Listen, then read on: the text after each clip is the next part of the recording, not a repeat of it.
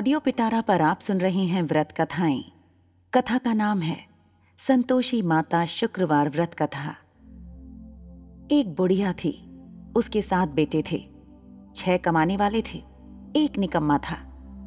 बुढ़िया माँ छहों बेटों की रसोई बनाती, भोजन कराती और कुछ झूठन बचती, वो सातवें को दे देती थी। परंतु वो बड़ा भोला भाला था, मन में कुछ विचार नहीं करता था। एक दिन वो बहू से बोला देखो, मेरी माँ को मुझ पर कितना प्रेम है। वो बोली, क्यों नहीं? सबका झूठा बचा हुआ जो तुमको खिलाती है। वो बोला, ऐसा नहीं हो सकता है। मैं जब तक आँखों से ना देख लूँ, मान नहीं सकता। बहू ने हंसकर कहा, देख लोगे, तब तो मानोगे। कुछ दिन बाद त्योहार आया। घर में सात प्रकार के भोजन और चूरमे के लड्डू बने। वह जांचने को सिर दुखने का बहाना कर, पतला वस्त्र सिर पर ओढ़े रसोई घर में सो गया। वह कपड़े में से सब देखता रहा। छहों भाई भोजन करने आए। उसने देखा माँ ने उनके लिए सुंदर आसन बिछा, नाना प्रकार की रसोई परोसी और आग्रह करके उन्हें जिमाया। वह देखता रहा। छहों भोजन कर उठे। तब माँ ने उनकी झूठी थालियों में से लड्डुओं के टुकड़े उठाकर एक लड्डू बनाया।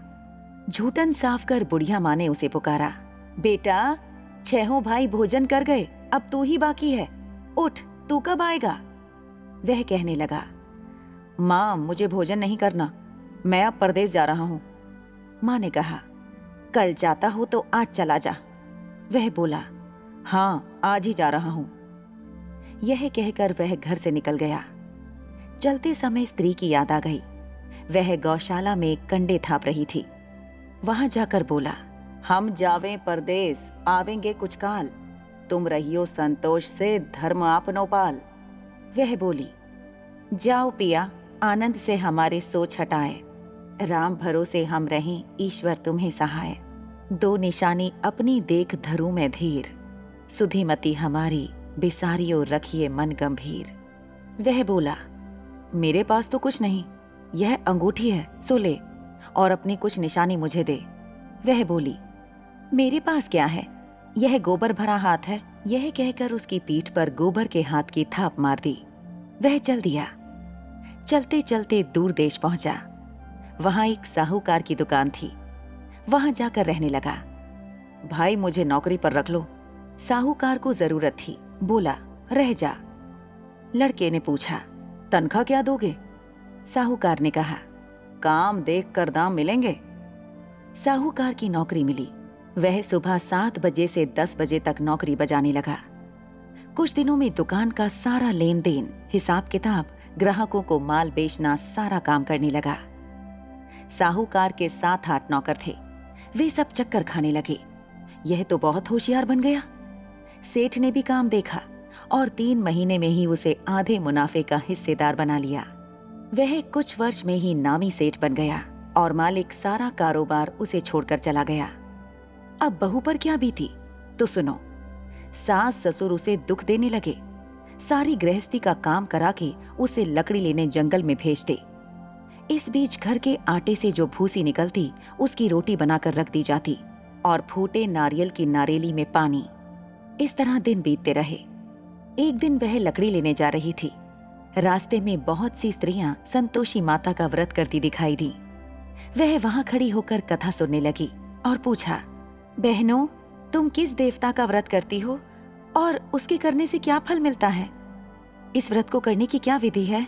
यदि तुम अपने इस व्रत का विधान मुझे समझा कर कहोगी तो मैं तुम्हारा बड़ा एहसान मानूँगी। तब उनमें से एक स्त्री बोली, सुनो, यह संतोषी माता का व्रत है। इसके करने से निर्धनता, दरिद्रता का नाश होता है। लक्ष्मी आती है, मन की चिंताएँ दूर होती हैं। घर में सुख होने से मन को प्रसन्नता और शांति मिलती है। निपुति को पुत्र मिलता है। प्रीतम बाहर गया हो तो शीघ्र घर आवे। कवारी कन्या को मनपसंद वर मिले। राज द्वारों में बहुत दिनों से मुकदमा चल रहा हो खत्म हो जावे। कलह कलेश की निवृत्ति हो, सुख शांति हो। घर में धन जमा हो, पैसा, जायदाद का लाभ हो। रोग दूर हो जावे। तथा और जो कुछ मन में कामना हो, सो सब संतोषी माता की कृपा से दूर हो जावे। इसमें संदेह नहीं। वह पूछने लगी, यह व्रत कैसे किया जाए? यह भी बताओ तो बड़ी कृपा होगी। वह कहने लगी, सवा आने का गुड़ चना लेना। इच्छा हो तो सवा पाँच आने का लेना, या सवा रुपए का भी सहूलियत के अनुसार लेवे।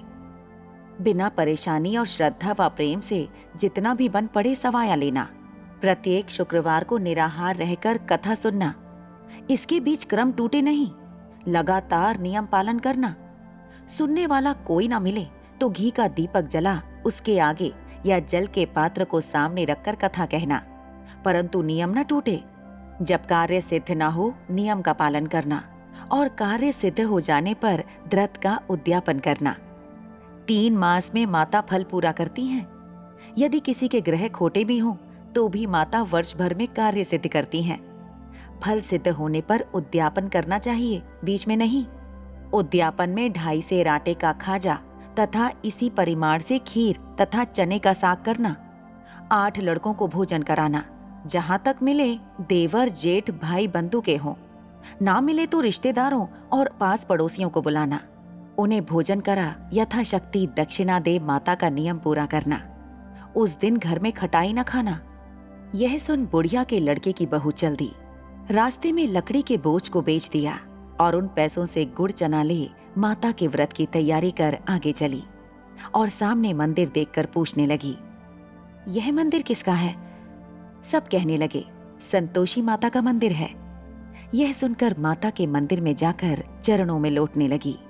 दीन हो विनती करने लगी, माँ, मैं निपट अज्ञानी हूँ। व्रत के कुछ भी नियम नहीं जानती। मैं दुखी हूँ। हे माता जगत जननी, मेरा दुख दूर कर मैं तेरी शरण में हूँ। माता को दया आई। एक शुक्रवार बीता कि दूसरे को उसके पति का पत्र आया और तीसरे शुक्रवार को उसका भेजा हुआ पैसा आ पहुँचा। यह देख जेठ जेठानी मुँह सिकोड़ने लगे। इतने दिनों में इतना पैसा आया, इसमें क्या बढ़ाई? लड़के ताने देने लगे। काकी के पास पत्र आने लगे, रुपया आने लगा। अब तो काकी की खातिर बढ़ेगी, अब तो काकी बोलने से भी नहीं बोलेगी। बेचारी सरलता से कहती, भैया, कागज़ आवे, रुपया आवे, हम सबके लिए अच्छा है। ऐसा कहकर आँखों में आँसू भरकर संतोषी माता के मंदिर में आ, मातेश्वरी के चरणों में गिरकर रोने लगी। माँ, मैंने तुमसे पैसा कब मांगा है? मुझे पैसे से क्या काम है? मुझे तो अपने सुहाग से काम है। मैं तो अपने स्वामी के दर्शन मांगती हूँ। तब माता ने प्रसन्न होकर कहा, जा बेटी, तेरा स्वामी आवेगा। यह सुनकर खुशी से बावली होकर घर में जा काम करने लगी। अब संतोषी माँ विचार करने लगी, इस भोली पुत्री को मैंने कह तो दिया कि तेरा पति आवेगा। कैसे? वह तो इसे स्वप्न में भी याद नहीं करता। उसे याद दिलाने को मुझे ही जाना पड़ेगा। इस तरह माताजी उस बुढ़िया के बेटे के पास जा स्वप्न में प्रकट हो कहने लगी। साहूकार के बेटे, सो रहा है या जागता है? वह कहने लगा, माता, सोता भी नहीं, जागता भी नहीं हूँ। कहो क्या आ गया है? माँ कहने लगी, तेरे घर बार कुछ है कि नहीं? वह बोला, मेरे पास सब कुछ है। माँ बाप हैं, बहू है, क्या कमी है? माँ बोली, भोले पुत्र, तेरी बहू घोर कष्ट उठा रही है। तेरे माँ बाप उसे त्रास दे रहे हैं। वह तेरे लिए तरस रही है। तो उसकी सुध ले। वह बोला हाँ माता जी यह तो मालूम है, परंतु जाऊँ तो कैसे? परदेश की बात है लेन देन का कोई हिसाब नहीं, कोई जाने का रास्ता नहीं आता, कैसे चला जाऊँ? माँ कहने लगी, मेरी बात मान, सवेरे नहा धोकर संतोषी माता का नाम ले। घी का दीपक जला, दंडवत कर दुकान पर जा बैठ। देखते देखते सारा लेन देन चुक जाएगा। जमा का माल बिक जाएगा। साँझ होते होते धन का भारी ढेर लग जाएगा। अब सवेरे जल्दी उठ, भाई बंधुओं से सपने की सारी बात कहता है। वे सब उसकी अनसुनी कर दिल लगे उड़ाने लगे। कभी सपने भी सच होते हैं? एक बूढ़ा बोला, देख भाई, मेरी बात मान। इस प्रकार झूठ साच करने के बदले देवता ने जैसा कहा है, वैसा ही करने में तेरा क्या जाता है? अब बूढ़े की बात मानकर वह नहा धोकर संतोषी माता को दंडवत घी का दीपक जला दुकान पर जा बैठता है। थोड़ी देर में क्या देखता है कि देने वाले रुपया लाने लगे, लेने वाले हिसाब लेने लगे। कोठे में भरे सामान के खरीदार नकद दाम दे सौदा करने लगे। शाम तक धन का भारी ढेर लग गया। मन में माता का नाम ले चमत्कार देख प्रसन्न हो घर ले जाने के वास्ते गहना, कपड़ा सामान खरीदने लगा। यहाँ काम से निपट तुरंत घर को रवाना हुआ। वह बेचारी जंगल में लकड़ी लेने जाती है। लौटते वक्त माता जी के मंदिर में विश्राम करती है। वह तो उसके प्रतिदिन रुकने का जो स्थान ठहरा। धूल उड़ती देख वह माता से पूछती है, हे hey माता, यह धूल कैसे उड़ रही है? माता कहती है, हे hey पुत्री, तेरा पति आ रहा है। अब तू ऐसा कर, लकड़ियों के तीन बोझ बना ले। एक नदी के किनारे रख। और दूसरा मेरे मंदिर पर। व तीसरा अपने सिर पर रख। तेरे पति को लकड़ियों का गट्ठर देख मोह पैदा होगा। वह यहाँ रुकेगा। नाश्ता पानी खाकर माँ से मिलने जाएगा। तब तू लकड़ियों का बोझ उठाकर जाना और चौक में गट्ठर डालकर ज़ोर से आवाज़ लगाना। लो सासू जी, लकड़ियों का गट्ठर लो। भूसी की रोटी की रोटी दो। नारियल के खेपड़े में पानी दो। आज मेहमान कौन आया है? बहुत अच्छा। माता जी से कहकर वह प्रसन्न मन से लकड़ियों के तीन गट्ठर ले आई। एक नदी के किनारे पर और एक माता जी के मंदिर पर रखा। इतने में मुसाफिर आ पहुँचा। सूखी लकड़ी देख उसकी इच्छा उत्पन्न हुई कि हम यहीं पर विश्राम करें और भोजन बनाकर खा पी कर गाँव जाए। इसी तरह रुककर भोजन बना। विश्राम करके गाँव को गया। सबसे प्रेम से मिला। उसी समय सिर पर लकड़ी का गट्ठर लिए वह उतावली सी आती है। लकड़ियों का भारी बोझ आँगन में डालकर ज़ोर से तीन आवाज़ देती है। लो सासू जी, लकड़ियों का गट्ठर लो, भूसी की रोटी दो, आज मेहमान कौन आया है? यह सुनकर उसकी सास बाहर आकर अपने दिए हुए कष्टों को भुलाने हेतु कहती है। बहू, ऐसा क्यों कहती है? तेरा मालिक ही तो आया है। आ बैठ, मीठा भात खा, भोजन कर, कपड़े गहने पहन। उसकी आवाज़ सुन उसका पति बाहर आता है। अंगूठी देख व्याकुल हो जाता है। माँ से पूछता है, माँ, यह कौन है? माँ कहती है, बेटा, ये तेरी बहू है। आज बारह वर्ष हो गए। जब से तू गया है, तब से सारे गाँव में जानवर की तरह भटकती फिरती है। घर का काम काज कुछ करती नहीं। चार पहर आकर खा जाती है। अब तुझे देख भूसी की रोटी और नारियल के खोपड़े में पानी मांगती है। वह लज्जित हो बोला, ठीक है माँ, मैंने इसे भी देखा। और तुम्हें भी देखा है। अब दूसरे घर की ताली दो, उसमें रहूँगा। अब माँ बोली, ठीक है बेटा, जैसी तेरी मर्ज़ी हो सो कर। यह कह ताली का गुच्छा पटक दिया। उसने ताली लेकर दूसरे मकान की तीसरी मंजिल का कमरा खोला। सारा सामान जमाया। एक दिन में राजा के महल जैसा ठाट बाट बन गया। अब क्या था? बहु सुख भोगने लगी। इतने में शुक्रवार आया। उसने अपने पति से कहा मुझे संतोषी माता के व्रत का उद्यापन करना है। उसका पति बोला अच्छा खुशी से कर लो। वह उद्यापन की तैयारी करने लगी। जेठानी के लड़कों को भोजन के लिए कहने गई। उन्होंने मंजूर किया, परंतु पीछे से जेठानी ने अपने बच्चों को सिखाया, देखो रे, भोजन के समय सब लोग खटाई मांगना, जिससे उसका उद्यापन पूरा ना हो।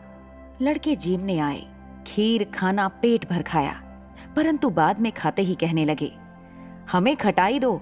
खीर खाना हमको नहीं भाता। देखकर अरुचि होती है। वह कहने लगी, भाई, खटाई किसी को नहीं दी जाएगी। यह तो संतोषी माता का प्रसाद है। लड़के उठ खड़े हुए, बोले, पैसा लाओ। भोली बहू कुछ जानती नहीं थी, उन्हें पैसे दे दिए। लड़के उसी समय हट करके इमली खटाई ले खाने लगे। यह देखकर बहू पर माता जी ने कोप किया। राजा के दूत उसके पति को पकड़ कर ले गए। जेठ जेठानी मनमानी वचन कहने लगे, लूट लूट कर धन इकट्ठा कर लाया है, अब सब मालूम पड़ जाएगा जब जेल की मार खाएगा। बहू से यह वचन सहन नहीं हुए। रोती हुई माता जी के मंदिर गई, कहने लगी, हे माता, तुमने क्या किया? हंसाकर अब भक्तों को रुलाने लगी? माता बोली, बेटी, तूने उद्यापन करके मेरा व्रत भंग किया है, इतनी जल्दी सब बातें भुला दी।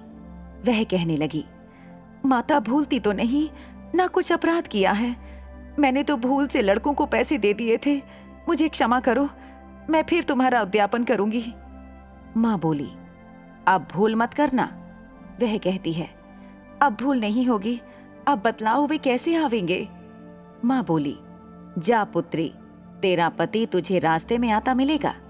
वह निकली, राह में पति आता मिला। वह पूछती है, तुम कहाँ गए थे? वह कहने लगा, इतना धन जो कमाया है, उसका टैक्स राजा ने मांगा था, वह भरने गया था। वह प्रसन्न हो बोली, भला हुआ, अब घर को चलो। घर गए। कुछ दिन बाद फिर शुक्रवार आया। वह बोली, मुझे फिर माता का उद्यापन करना है।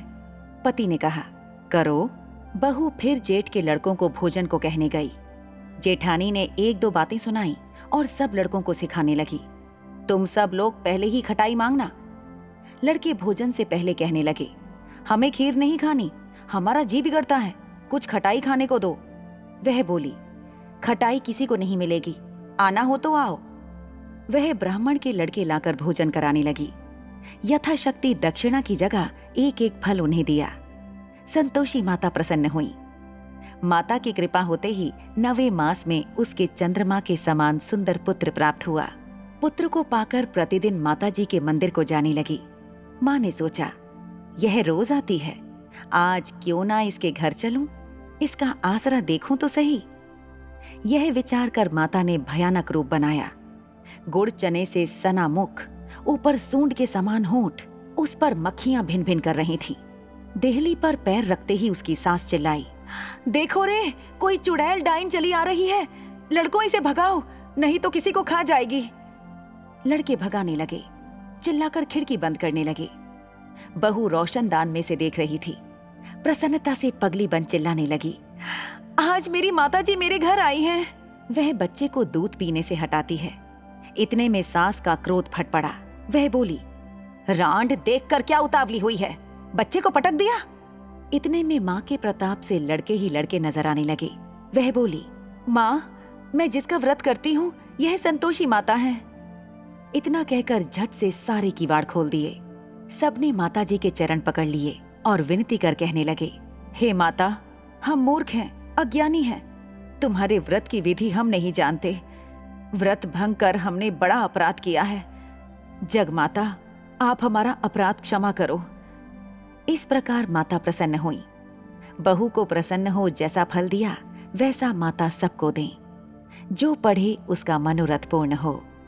बोलो संतोषी माता की जय। ऐसी ही इंटरेस्टिंग किताबें कुछ बेहतरीन आवाजों में। सुनिए सिर्फ़ ऑडियो पिटारा पर। ऑडियो पिटारा सुनना ज़रूरी है।